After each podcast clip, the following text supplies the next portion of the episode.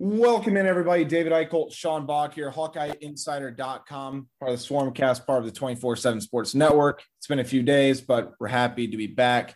The number five Hawkeyes, 3 and 0, heading in back to Kinnick Stadium this week as they host Colorado State. But before we get to that, Sean and I are going to talk about kind of our reactions to the Kent State game. Uh, a little bit of a slower game, Sean, but uh, I guess we'll start right at the top. How are you doing, man?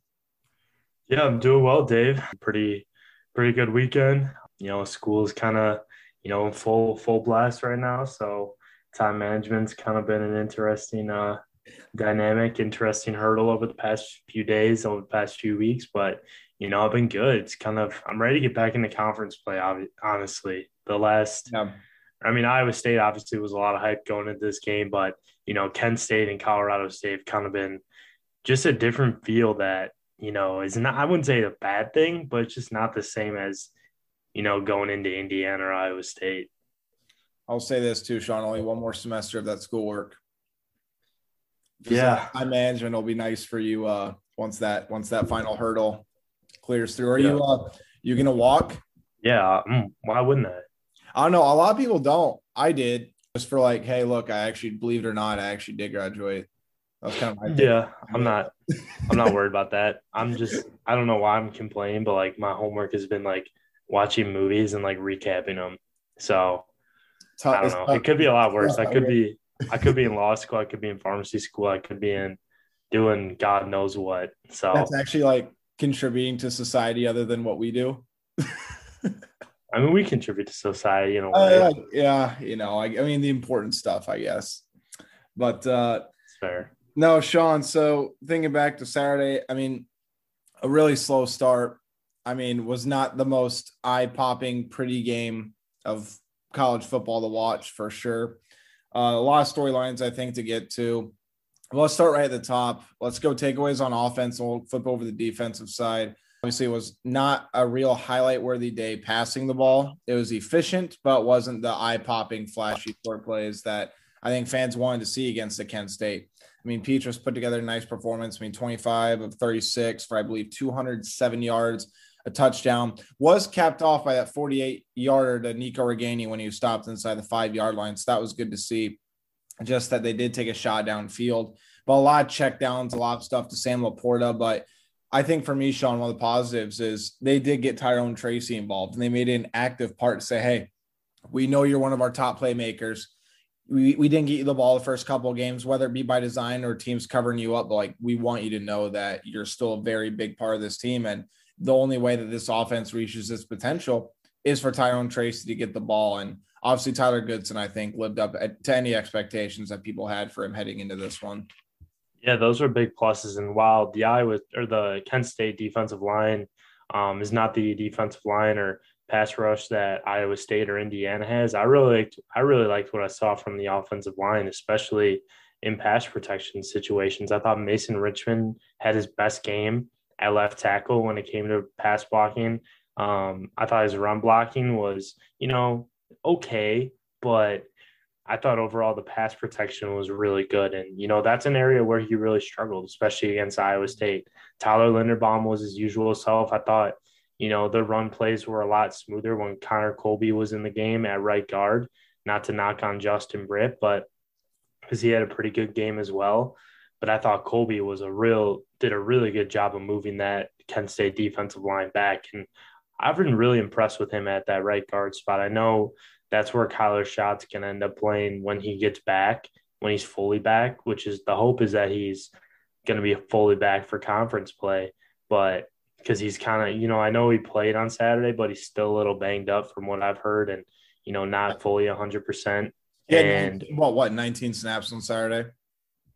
Yeah, um, it was 19. Yep. Yeah. Okay. So, yeah, he, uh, when he gets back, I think this offensive line is going to be that much more good or solid. Uh, I was trying to think of a better adjective, but I think the pass, I thought Kyler Schott picked up right where he left off with pass protection. Now it's going to be completely different when they face, you know, teams like Penn State um, and even Wisconsin at times. But I thought the offensive line, this is a game that they really needed to not only get, you know, confidence from internally, but, you know, even Spencer Petras, I know, and even Tyler Goodson, I know that Spencer Petras is gonna like ride or die for his offensive line, but you know, if if I if if he's a human, then he's definitely like, okay, like I need these guys to like play well because I don't want to get hit. I don't want to fear for my life every time I'm in the pocket. Just say, and insert the Kevin Hart meme. Help me.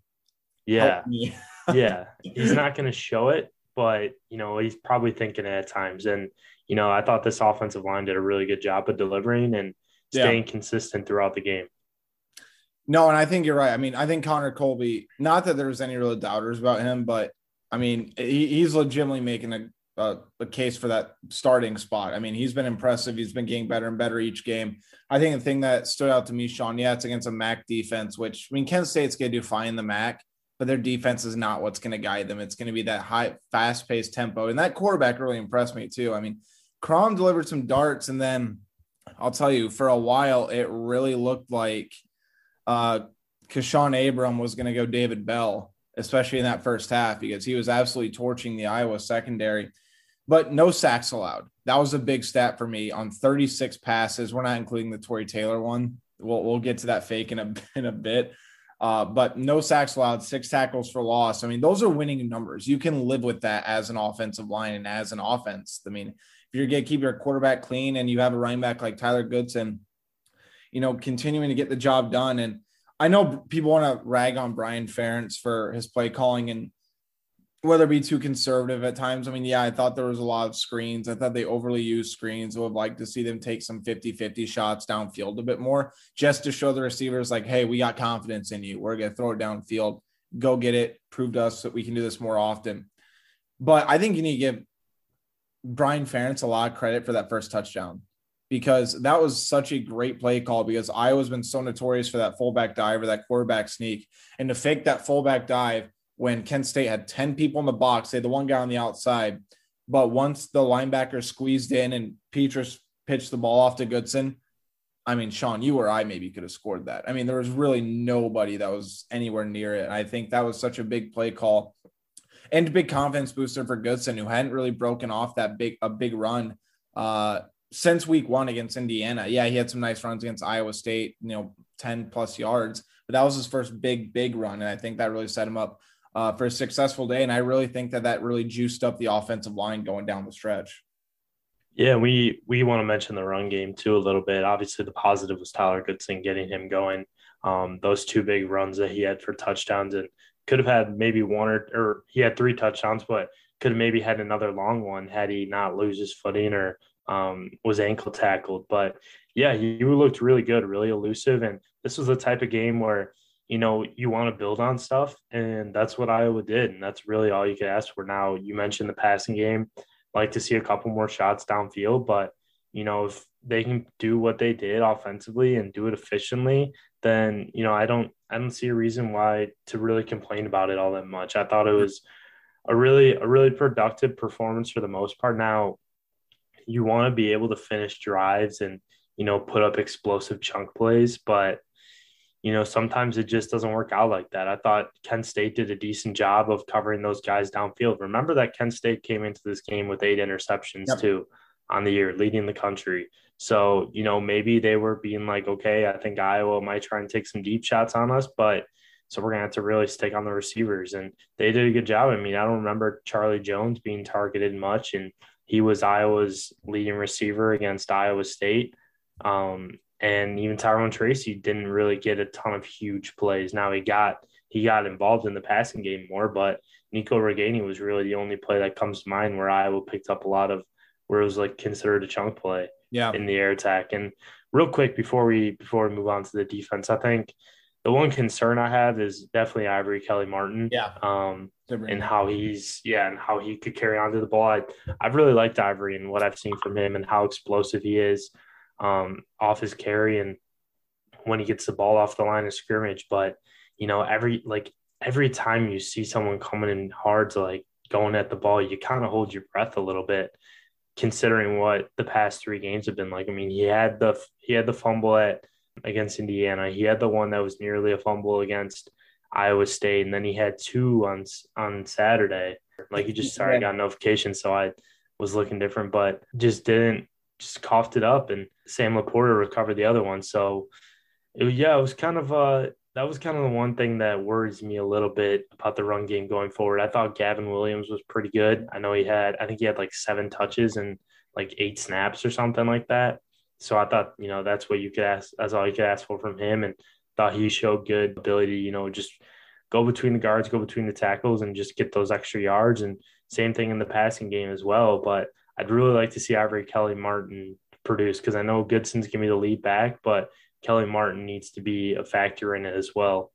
I think it was a good thing for Gavin Williams too, not even just running the ball, but I mean, he had three catches for 14 yards, and that was, I think, one of his big knocks entering college is can he catch the football? And I thought he did. I thought he did a nice job. He was running crisp routes, and he, you know, he was. You could tell how hard he was holding on to that football when he was running. I mean, he had two hands on it probably the entire time. Kept turning forward. I did ask Kirk Ferentz about Ivory Kelly Martin after the game, and I was impressed. He, he did give a good answer. He said, "I'm just gonna tell him to keep his chin up." Just get. I just got done telling him to do that. He's gonna be fine. He's a top quality guy and something that stood out to me, Sean, was Kirk said, You noticed that Ivory got selected as a captain this week. Well, that's not voted by us, that's voted by the players. So I think that shows the importance that Ivory brings to the table far beyond the football field. But if we're speaking strictly on the football field, like you said, Sean, that one against Iowa State was nearly a turnover. And That'd be four fumbles and 22 carries. You, you can't have that, especially with the way Iowa's offense is playing you cannot make those sort of mistakes. You can't make any mistakes to put them in a position to win. For as elite as their defense and special teams has been this year, Iowa football does not win by turning the ball over. And I know how you know you can say that for everybody in the nation, but Iowa doesn't have that explosive offense that some other teams do.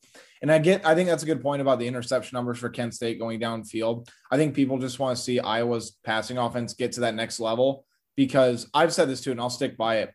Iowa's ceiling is limited if they can't find a way to unlock that second level of passing offense. Because I mean, at the end of the day, yeah, championships, you know, defense wins championships, but passing attack wins championships in college football. That that's just the reality of it. That especially over the last decade, Iowa's got to find a way to get it done. I think they have the talent to win the Big Ten.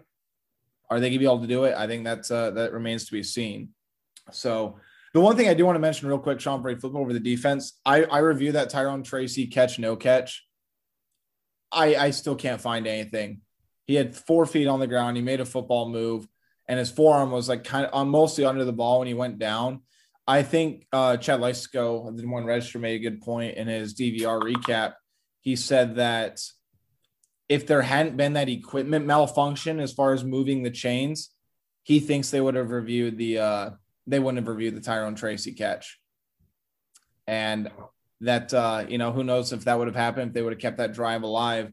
Uh, but let's flip over the defense. I think the defense, rough day for Riley Moss.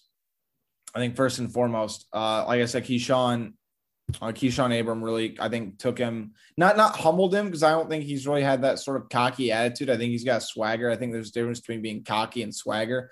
But I'll get to the on-field thing in a second, but the thing that really impressed me post-game, Sean, was Riley Moss owned it. He said, "Yeah, I got beat a few times. I got to go back to the film room. I got to stay this up."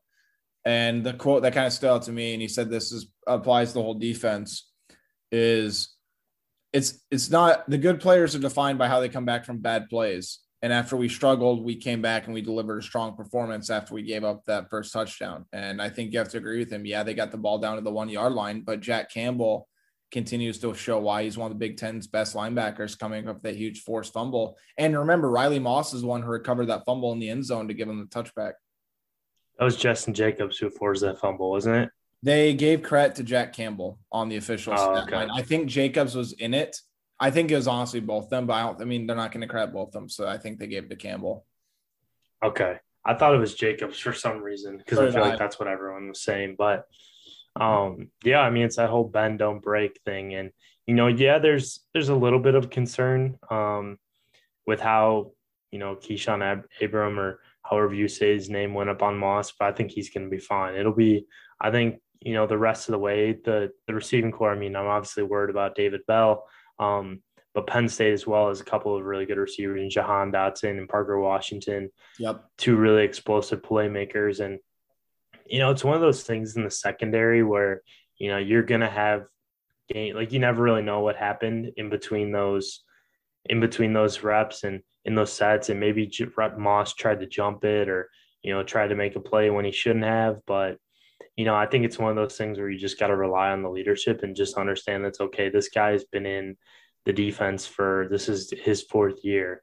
Um, he knows what he's doing now. You know, there's one or two plays where you get burned pretty bad, but you know that happens in football, and I think you got to trust him going forward, and you know, kind of just you know put that behind you. Obviously, learn from it, but put it behind you because stuff like that's going to happen. Yeah, and I don't think people are really overanalyzing what happened with Riley Moss too much, and I don't think they should. Uh, let's talk about another guy real quick on the defense who's emerged. I mean, you've been high on this guy ever since he got the offer. I mean, you were practically advocating for him to get the offer, but he's had a very quick impact. I mean, Lucas Van Ness is really emerging at defensive tackle, Sean. I mean, this is a guy who came in at what 240, 245 pounds, played defensive end his entire high school career. They move him into defensive tackle he even admitted he goes, you know, I was kind of hesitant about it at first, but then he really owned it. He's put on some weight, and now you're talking about a redshirt freshman who has barely played defensive tackle, and now he leads the team in t- what tackles for loss and sacks this year. Had an absolutely huge day on Saturday. Seven tackles, two sacks, two and a half tackles for loss, and you know, for as much talk as there was about Yahya Black, and I still think he's going to be a tremendous player down the line. He's too physically gifted and he's got too much of a football attitude to not be. Uh, Lucas Van Ness is really, really emerging on that defensive line for a position group that I don't want to say desperately needs guys to step up, but they need some big time producers to be able to, you know, to get pressure on the quarterback. And they respond with seven total sacks, which is the most that they've had in a game since uh, 2000 when they played against Northwestern. This episode is brought to you by Progressive Insurance. Whether you love true crime or comedy, celebrity interviews or news, you call the shots on what's in your podcast queue. And guess what? Now you can call them on your auto insurance too with the Name Your Price tool from Progressive. It works just the way it sounds. You tell Progressive how much you want to pay for car insurance, and they'll show you coverage options that fit your budget. Get your quote today at progressive.com to join the over 28 million drivers who trust Progressive. Progressive Casualty Insurance Company and Affiliates. Price and coverage match limited by state law. Yeah, I actually ran into uh, Dallas Jacobus, um, former Iowa defensive lineman, walk on who uh, is trying to make a music career on Friday at the airliner. We talked for about five to 10 minutes, and I was kind of like, this defensive line is really good, like a lot better than a lot of people from the outside expect. And he's like, you, you should you should expect it. Like you should just expect it at this point with the way that Kelvin Bell has coached these guys and the guys that they've learned that have come before them. You know, like guys like Chauncey Golston, Jack Heflin, Daviyon Nixon, even Cedric Lattimore for some of them, uh, AJ Epenesa, a couple of those guys, like just learning from those guys and, you know, going up against, you know, an offensive line like Iowa's every day. And, you know, guys just step up and just able to produce. And, you talked about Lucas Van Ness a bit, and yeah, he's really been impressive. I I was kind of surprised by his Pro Football Focus grade on Sunday, or when it came out on Sunday. But I think you got to look at what he did with those two plays, and and what he did against it was uh, Indiana. He had the other sack. I believe yes. Yeah. So what he's done, and you know, just been disruptive because I was really surprised too when they decided to move on the interior. He looked like a true defensive end when he came into Iowa you know, still had to put on some weight. I think he could play defensive end as well, but he's really found a home on that interior, the defensive end, and is a really good third piece there behind Noah Shannon, uh, Logan Lee. And Logan Lee is going to be a guy who I think is going to continue to get better and better too. And I mean, I think Kirk kind of stood up for for Logan post game. Remember, I think Logan got tapped with that uh, roughing the passer penalty for going quote unquote too high on the quarterback. Yeah, Kirk wasn't a fan of that, and I, I think it gets to the point too where if you're gonna throw a flag on that, I mean, guys are gonna be scared to hit the quarterback at all because they're gonna be afraid of getting a penalty on it. I mean, I, I didn't see anything egregious about that, but I mean, Sean, we've talked about him last week too, and I'm gonna point him out. Two people actually. Justin Jacobs was tremendous again on Saturday. I mean, eight tackles. This is a guy who I think is the fastest sideline to sideline linebacker Iowa's had in at least a decade. I know people want to say Josey Jewell. I think Jack Campbell's up there, but Justin Jacobs is just a far different athlete than uh, that room has had in memory. And I think he's really starting to piece it together. And most importantly, he's healthy. Remember, when he came to Iowa and early enrolled, he didn't get a chance to play in the spring because he was recovering from shoulder surgery. I also think that sort of, I don't want to say slowed his development, but it slowed, it just dramatically decreased his chance of really emerging as a starting caliber guy. But I think Iowa's got luxury with him and Dane Belton on the rotation. I think Justin is a natural playmaker. And if if he can continue that upward trajectory, I mean, I, I seriously think, Sean, we're gonna be talking about if Iowa's back seven is probably one of the best three in the country. I think they're up there right now. And Seth Benson's just being a steady force at linebacker as well. He's never gonna do anything, I think, too flashy, you know, too sexy. But this is a guy who's gonna be a consistent, reliable performer. And the Iowa safeties have just been pretty consistent uh, for the most part as well. And we kind of talked about this earlier, but the, the bend don't break mentality is definitely real with this team. I think it's been that way in the past, but the way that this group has naturally, you know, every time I think a, uh, a fan or a coach or someone's thinking, you know, defense really has to make a play, they've answered the call literally every single time throughout the season, even though it's only been three games. I think you got to give them a lot of credit. And another thing is, Sean, they've scored in all three. The defense has scored in all three games in, in different ways two pick sixes, a scoop and score, and a safety, which is the only three ways the defense can score. And I think the safety was such a, a big growth moment, team unity moment, because remember, the snap went over the head. Crum ran back to the end zone to go get the ball. And there are at least five or six Iowa players right in his face by the time he turns around. I think at Phil Parker, that's probably got to be one of his most proud moments. And I think that that was a huge moment uh, just for the defense, not even just in the game. I seriously think that's going to be something that they're going to be able to carry forward. Yeah, I'll be interested to see how much they use Justin Jacobs this week too, mm-hmm. um, with the four-three look, especially with uh, Colorado State using a lot of tight ends on the field and having the one in Trey McBride that is their leading receiver, and it's really not even close. Um, so it'll be fascinating to see how how that comes about this week and obviously Dane Belton can't forget about him. But I mean, as far as the Iowa defense goes, Sean, I mean, it's they, they, they get the job done. And I think that's the most important thing. I, I, think if people are really having, I don't think people have any concerns. I know that they gave up a couple big plays, but again, that's going to happen. And the group bounced back because I, I believe Abram, most of his damage was in the first half. I mean, Kent State really didn't do too much in that second half, if I remember off top of my head. But um, it'll be it'll be very interesting to um just to watch how this team comes out. And I'm I mean this Colorado State team. I, you know, it's an moving on to Colorado State. I, I Colorado State's a very interesting team, and I'm only saying that from this standpoint. Got killed by South Dakota State to open the season, lost to Vanderbilt, and you know, with all due respect to Vanderbilt, and remember former 24 our former 24 7 sports colleague Barton Simmons, who is, I believe, their general manager, is the position they're calling it. Vanderbilt's not in a good spot right now. They are in complete total rebuild mode. They are probably one of the bottom two Power Five football teams, probably along with Kansas at the moment. Right? Fair say. Yeah, I'd say so. They lost. Colorado State lost to Vanderbilt, but then they came out last week while the offense didn't produce. They beat Toledo 22 to 6. I know people might roll their eyes at Toledo, but Toledo nearly knocked off Notre Dame last week.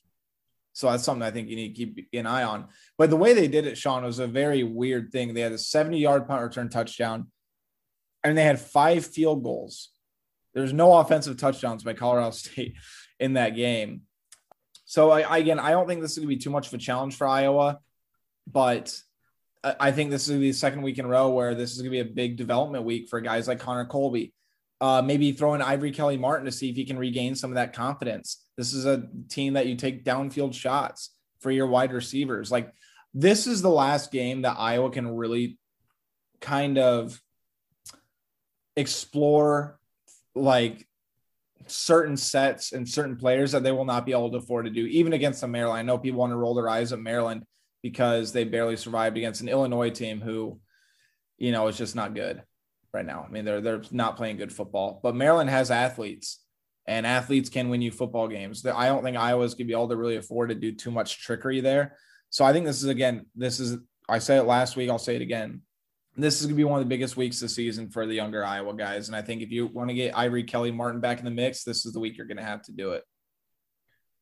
Yeah, I don't I don't disagree with you. And this is the type of game and based on what Colorado State is and what I've seen, they don't really they're not really too much of like an overcomplicated team. Like there's not one thing I can pick out where I'm like, oh my gosh, like this could be a little nerve wracking. Like with Kent State, I thought the run game for them was supposed to be pretty good. I thought Dustin Crum being a uh, multi-dimensional quarterback with the read option and using his feet could be, you know, an interesting test. But Colorado State, I think, has got an okay defense. Nothing really too good. I think their defensive line is pretty solid. I know they have a couple guys in the defensive uh, end spots that have been really good this year, really disruptive. Have a couple linebackers that are solid.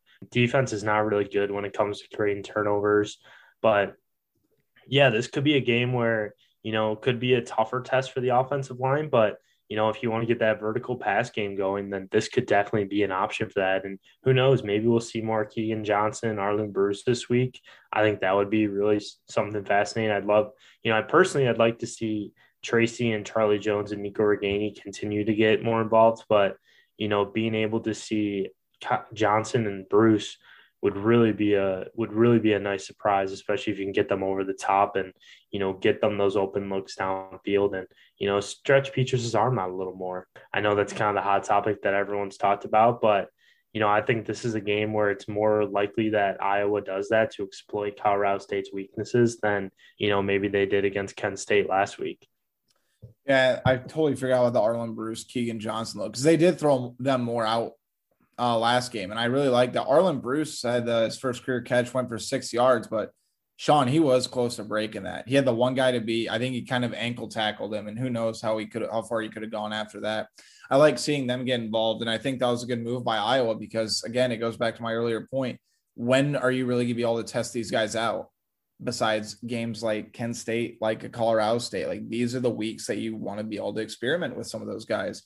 And I think we're going to see a little bit more of that this week but yeah, it, will be interesting to see what kind of look Iowa does. I I think it's fair to say too with the Kent State game, I think it was a bit of an emotional hangover from Iowa. I know people don't like want don't want to hear that excuse, but you talk about opening up against a Big Ten opponent after not having a crowd for a year. There's gonna be a lot of emotions on that, and then going to Iowa State, a top ten team at the time, rivalry game. I mean, those are two back to back very emotionally taxing games. Then to come back to Iowa City and host a MAC team. Not that they didn't get up for it because they all said they thought they had a good week in preparation. But I mean, you know how uh, games go. I mean, this is just the way that it goes in the season. And, you know, I will say this too. This is a very important point that people are overlooking. I know because everybody wants to hop on, you know, blaming Petras, blaming Brian Ferentz for whatever they're doing. There's something that people need to remember about this team they've won their last nine games, and one of them have been by single digits, and that was a six point win against Nebraska. Iowa is legitimately beating teams by two or more touchdowns in almost every single game. And every single one of those last nine wins have come against Power Five opponents other than Kent State. I mean, the reality is, you know, people can nitpick what they want to do, but Steve, you know, uh, Kirk Ferentz and all those guys are going to care about one thing they're winning. They don't care how they do it they're winning. And I think that at this point, with Iowa ranked fifth in the nation, yeah, there's things they're going to improve upon. The guys know that. But the one thing that they know they won't be able to improve throughout the season, if they slip up, it's the win loss column. And right now they're 3 0 and they've won their past nine games. And it's the first time in school history that they've scored 25 or more points in nine straight games.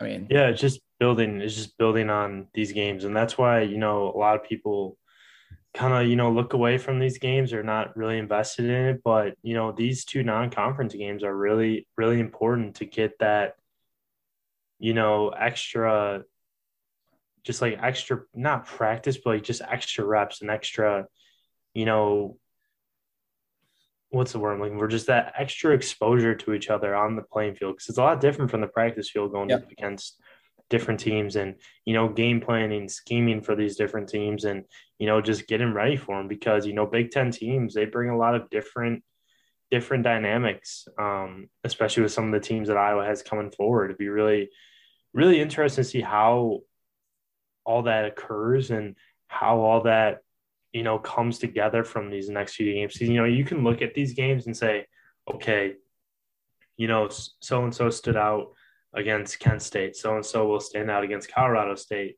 but not that doesn't necessarily mean that those guys are going to stand out in those games, but other guys could take away certain things from those games and build on it and then look forward and yeah. you know be able to propel themselves um, and you know be just more comfortable on the field and you know make a big play here or there that one thing that they saw that they didn't do from this game um, can come into effect in this next game and that makes a lot of a difference maybe because i mean they didn't do it in the last game um, so yeah it's just these these the games are just so vital to development. And, you know, obviously as beat writers, I know a lot of people were just like, oh, let's get this game over with um, on Saturday. But, you know, from a team perspective, I think from a coaching perspective too, these these games are just so important. I think the one thing that you said that stood out to me, Sean, was it's something that the coaches and players have all said to us time and time again throughout covering the team. You cannot simulate in-game reps. Same thing with basketball. That's why even like minor, even minor snaps, you know, three or four minutes of play on the field. It's a different speed, it's a different dynamic. It's something that you cannot simulate in practice. And that's why they said, you know, that's why the four game rule for redshirt freshmen now it's so valuable. You can get those guys in and save their eligibility. And that those four games will pay dividends down the stretch of those guys' careers because they've been those spots before. So I, I really don't believe there's such thing as a meaningless snap, especially in football when it comes to that sort of stuff or garbage time minutes. Like you can like, yeah, to us, it's garbage time, to fans, it's garbage time to whatever. But for the guys that are out there, it really does play, pay dividends for them going forward. but as far as Colorado State, Sean, I think we'll wrap this up. Let's go with a couple things you're looking for in a final score prediction. And for people who actually want more insight to Colorado State, the team, Sean's already put up a bunch of pieces on HawkeyeInsider.com giving you uh, an in depth look at Colorado State. And obviously, we'll have our preview coverage throughout the week, including Kirk Ferentz's press conference tomorrow, along with what some of the players will be saying. So stay tuned for that. So Sean, give me give me at least a couple things you're looking for for Iowa to really get going, or maybe a certain guy to get going against Colorado State. Some of your storylines. Pass pass tech going over the top. Definitely the run blocking because I think Colorado State does a pretty good job of getting pressure on the quarterback, especially from the guys on the outside. So you'd like to see more from Nick DeJong and uh, Mason Richman.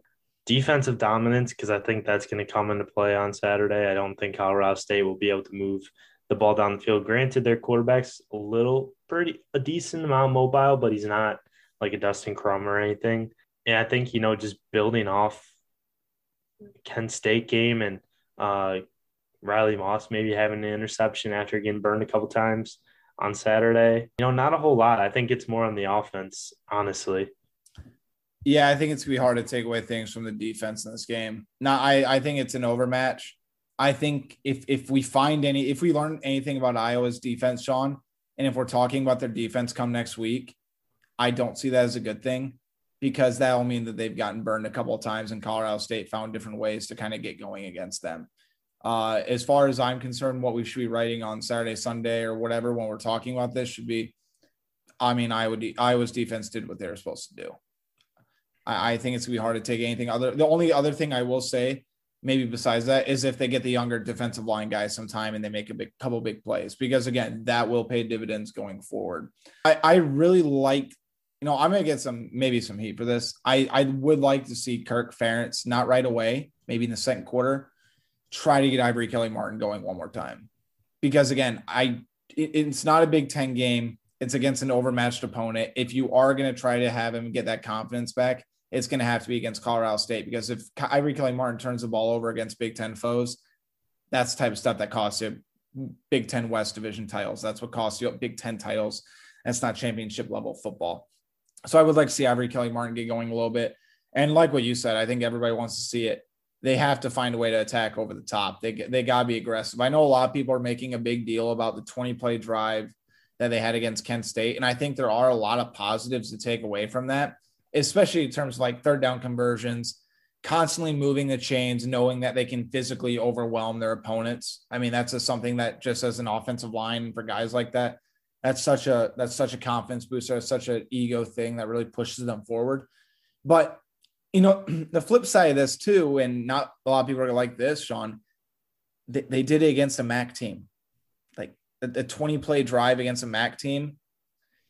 It's Iowa football. It's it's Big Ten football. They're not supposed to have 20 play drives against that sort of team, especially if they're a top five team in the country.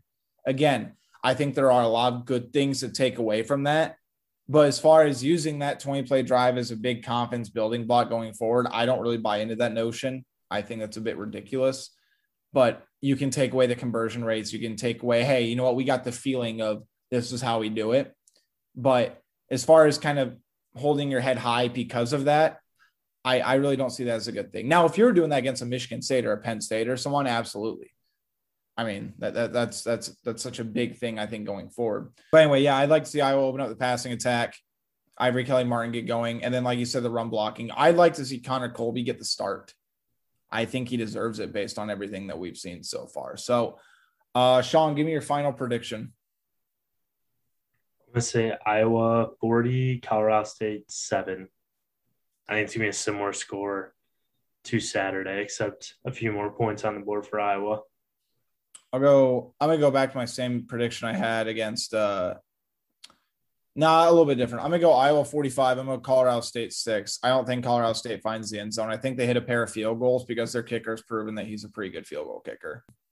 Introducing the two-way V4, where groundbreaking fuel cell technology meets fresh foam cushioning for the ultimate performance. With fuel cell, each step feels explosive, delivering unparalleled energy return. Paired with fresh foam, experience maximum comfort throughout the game. Its lightweight textile upper offers support and breathability without sacrificing agility. Whether you're hitting the clutch shot or locking down the opposition, the two-way V4 gives you the tools to play at a high level. Learn more and purchase the two-way for yourself at newbalance.com. Everybody, David Eickholt here for HawkeyeInsider.com. Sean had to dip out a little bit early before we answered your questions, but I decided to stick around and make sure that we got to them. So let's dive right into some of them on our board. Is less than stellar offensive line play caused by core, poor quarterback play, poor line play, bad play calling, or combination of all three? You know, I think there's a little bit of truth in some of that in each of them. I really don't think Spencer Petras has played poorly. I know people are really upset that they haven't seen these downfield threats. They haven't taken many shots downfield. Spencer's taken some sacks on third down.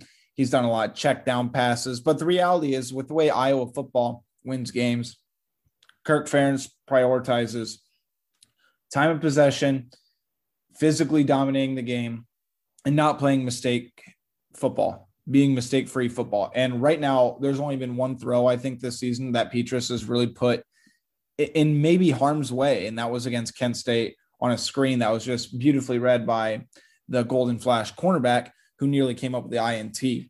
But, you know, I do think O line plays had a big part of it. I think Spencer, while being comfortable in the pocket, knows that, you know, he doesn't have the sort of offensive tackle protection that he had last year with Alaric Jackson and Mark Kallenberger and some of those guys. That was a more veteran oriented offensive line. I think a very good thing this year, specifically on Saturday.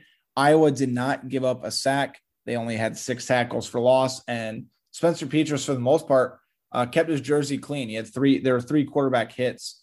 Um, and on the flip side, Iowa had seven uh, sacks and 10 tackles for loss. So I think that's a very good thing that the Iowa defense can sort of hang its hat on. I think Brian Ferentz is like most games throughout his career. I think he's had some tremendous play calls. And I think he's had some where you're kind of left scratching your head. And the reality is he's still a relatively new offensive coordinator. And he's not this, you know, I know a lot of people want him to be the stellar play caller. It's going to take time. I think he, the guy know the guy knows football and he's still trying to stay true to Iowa football wind the clock, run the football, physically dominate the opponent, and do different things. Would I like to see more downfield shots? Would people like to? Yeah. But when you look back on film at Spencer Petras, I really, there have been a couple, you know, like every game, I think there's been a couple throws he want back, but I also don't think that he's missed that many receivers open downfield for the most part, not especially not to the number that everybody thinks that there has been. So a little bit of a combination of all three. I do think once they get more consistent offensive line play, I think that's going to dramatically change the trajectory and the ceiling for this offense. The O line can get consistent, get confidence, and stay healthy. I think that's going to be a big thing going forward. Overall health, health status of the team, update on Ethan Hurkett and Logan Jones. Yeah, Logan Jones Uh, still working his way back from a knee injury, which is why he's not playing. He suffered it, I believe, in spring ball. So that'll be something to keep an eye on. I would anticipate him returning sometime, uh, maybe in the next month or so. And as far as Hurkett, I haven't heard anything between the lines. I do anticipate that uh, Kirk Ferentz will give us an update tomorrow on Tuesday during his weekly press conference. Uh, just in case people didn't know, Ethan did leave the game, helped off by two trainers on the field Saturday against Kent State. I can't remember precisely what quarter, but he's gotten some good time this year and he's shown some nice ability. Let's see. So, did Kent State scheme to take Charlie Jones out of the passing game? Seems like not many targets. You know, I don't want to say they scheme specifically against him. And, you know, with all due respect to Iowa's wide receivers that I do think are very talented, I mean, Jones was leading receive, wide receiver going into the game, but keep in mind that was still only, I believe, 38 yards through two games.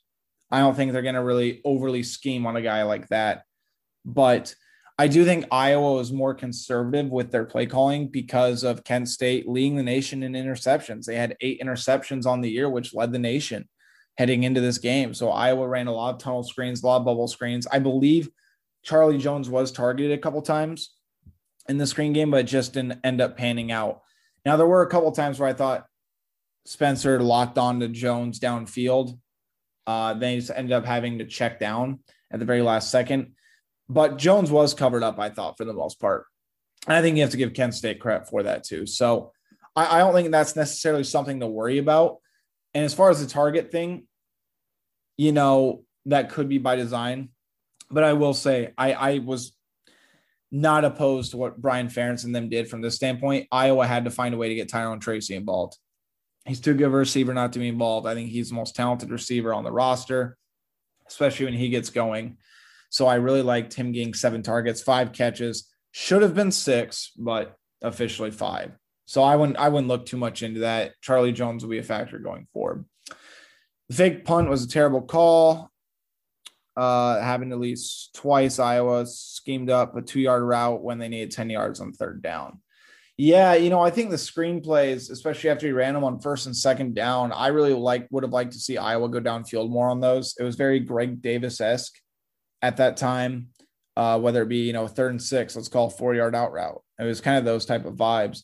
I think what Brian was trying to do though is keep the defense on their heels, you know, get blockers out in space and give the ball to playmakers in space. There was one I do remember that Tyrone Tracy just ended up slipping on his feet. But I mean, if he didn't slip, he was getting another 15 yards or so. And that would have been a really good play call. I still think it was a good play call, but a lot of slipping from Iowa players and players in general on Duke Slater Field on Saturday. So, but as far as the fake punt, yeah, I, you know, that was one thing I was kind of kicking myself after the game. I did not ask why they did what they did, especially after taking the delay of game. I mean, I get trying, maybe trying to sell the fake, but you might be trying a little bit too hard if you're taking a five yard penalty to make it fourth and nine instead of fourth and four, and then you throw a two or three yard route to Sam LaPorta from an Australian punter who has really never thrown a football in his life. So I, I, don't disagree. I was not a big fan of the call. I think that would have been a great call in a Big Ten game, and I think it kind of, you know, we'll see if they really gave that plan away for the rest of the season. But I will say, Iowa, it wasn't that big of a surprise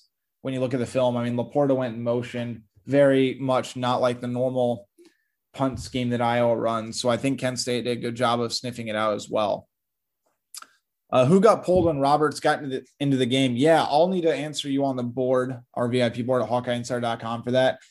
Um, I didn't, I don't have that in front of me, but I'll tell you what, I meant to bring this up earlier. Terry Roberts done a heck of a job. He had that big fourth down pass deflection. He had a couple really big plays uh, on the punt return game. I mean, if you talk about having special teams All American, I mean, that's exactly Terry Roberts. I think he's proven more that he's going to be more than a special teams player in his career. I've been very impressed. And a guy who owns taking special teams and owns having his niche be special teams, I think that shows the type of teammate he is as well. So I think that was a uh, a good call. But I will say, as far as who's getting pulled, uh, I don't think anybody got pulled. I think that was just the defensive scheme as well because uh, I went and dime at that point. To see who they took off the field specifically so that Roberts could go take that spot. But I, I, liked the uh, play call by Phil Parker, and I liked seeing Terry Roberts get into the game. I think that was a very good thing as well.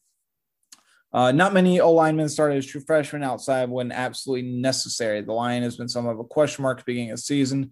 Would you say that is the reason for Colby playing as early as he has, or is he so talented that we can't keep him off the field? Do you think coaches think he is future first round material?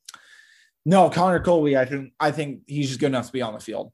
I don't see that as a detriment to the room. You got to keep in mind, I think Iowa's O line room right now is incredibly talented, especially the younger guys, but they need reps, they need practice. But I mean, you're talking about guys like David Davidkov, who I think is going to be an absolute stud at offensive tackle in his career. Connor Colby, I think, has been one of Iowa's best linemen outside of obviously Tyler Linderbaum, who is in his own category at that point. No, I think Connor Colby has earned every snap he's played. I think he's going to continue to do that. And as I mentioned earlier, I really would like to see him get a starting role this weekend. I think he deserves it. I think he's a heck of a talent. Top 247 O lineman, four star guy by 24 7 Sports. So I, you know, and I will say, I don't think coaches are thinking, you know, about his NFL draft stock, especially publicly. But Connor Colby was an early enrollee, and I think it shows a lot about Colby when asked about Colby at Media Day, Iowa head coach Kirk Ferentz said, yeah, he continued to get better and better each practice. And after 15 practices, he said, I can confidently say I think he's going to have a really, really good career at the University of Iowa. And I think that's all you need to hear. I mean, a guy only has 15 practices in his career, and he's already getting that sort of praise from, you know, potential Hall of Fame coach and Kirk Ferentz and Iowa's all-time wing as head coach who's been around the game the longest. So I think that sort of sums it up. So, as an Iowa fan, I think you should be excited about, what Connor Colby uh, is going to bring to the table. Last one, overall thoughts on 2022 class. Any interesting new targets developing that we may add by the time December rolls around? Yeah, we'll start a separate thread about that on our VIP boards. Uh, so be sure to check that out. But I will say this about 2022 class. It's not going to be big. I know a lot of people are freaking out about the ranking, but I really do like the haul that Iowa's got right now, and they're in excellent position. I'm not ready to go front runner, but they are one of the top two places for the nation's number one safety, five star safety, Xavier Nwankpa out Southeast Polk. Iowa's success early this season has opened his eyes, especially from the secondary. And that's the type of guy that is an absolute game breaker. And if he um if he does go to Iowa, I think he's gonna, you know, make quite make something of himself. And it'll be very interesting to see if Iowa can finish the job there. I mean, what Iowa's done with three star, you know, two and three star DBs, getting a five star one, especially one in state, I think would be a very, very big ripple effect, not even just for him, but for maybe other elite recruits around the country. And Xavier is a very social kid. He kind of keeps quiet in interviews and stuff, but he's got a good following and he's pretty respected by a lot of the players around the country. So it'll be very, I'm curious how his recruitment's going to go. I would look for Iowa and Notre Dame as probably the two front runners right now. And I know confidently that both camps feel very good about where they sit. Uh, but this one's far from over, so that'll be interesting to watch. But to go back to the 2022 class really quick, Aaron Graves of, of Southeast Valley in Iowa. He's he's an absolute stud, athletic freak, six foot six, 265 pounds, incredibly strong. That was such a big early commitment for the class. Caden Crawford had 23 tackles the other night as a linebacker. He's going to play defensive line at Iowa. I really like Jacob Bostick, uh, the wide receiver out Palatine, Illinois, high three star guy there. And he could see a rise in his ranking based off what I've kind of talked to between the lines. I really liked what Iowa's got in him as a wide receiver. And then Addison Ostrenga from Sun Prairie, Wisconsin. I think he's going to be a developmental guy, but I think he's going to be a very good tight end prospect as well. And then I think Iowa's done a very good job of keeping that sort of pipeline going with, uh, you know, Kale Krogh from Huxley, Iowa, uh, Jack Dotzler from Wisconsin, Iowa locking that down. And I really do like Carson May at quarterback, uh, six foot five, 225 pounder. His team's not off to the best start, but he's played excellent at quarterback for them. Big, powerful arm. He's a little bit mobile. And uh, I think he's a guy that, again, a little bit of development, but I think he's got future as well. And just Sean Patterson from Deerfield Beach, Florida, running back, high three star caliber guy. He's off to a good start this season after shedding some weight this past offseason. So I'm very curious when he gets on campus uh, where he's going to sort of fit because he's a guy I believe he's going to be an early enrollee. He's a big power back, also a little bit of speed with him as well. So I'm a big fan of him only nine commits in the class right now, but I think Iowa's being very, very picky about who they really grab. So it's going to be interesting to kind of watch him, watch them going forward. And uh, we'll have you covered at HawkeyeInsider.com. So again, David Eickholt, Sean Bach, appreciate you for listening, and uh, we'll talk to you in a few days. Thanks.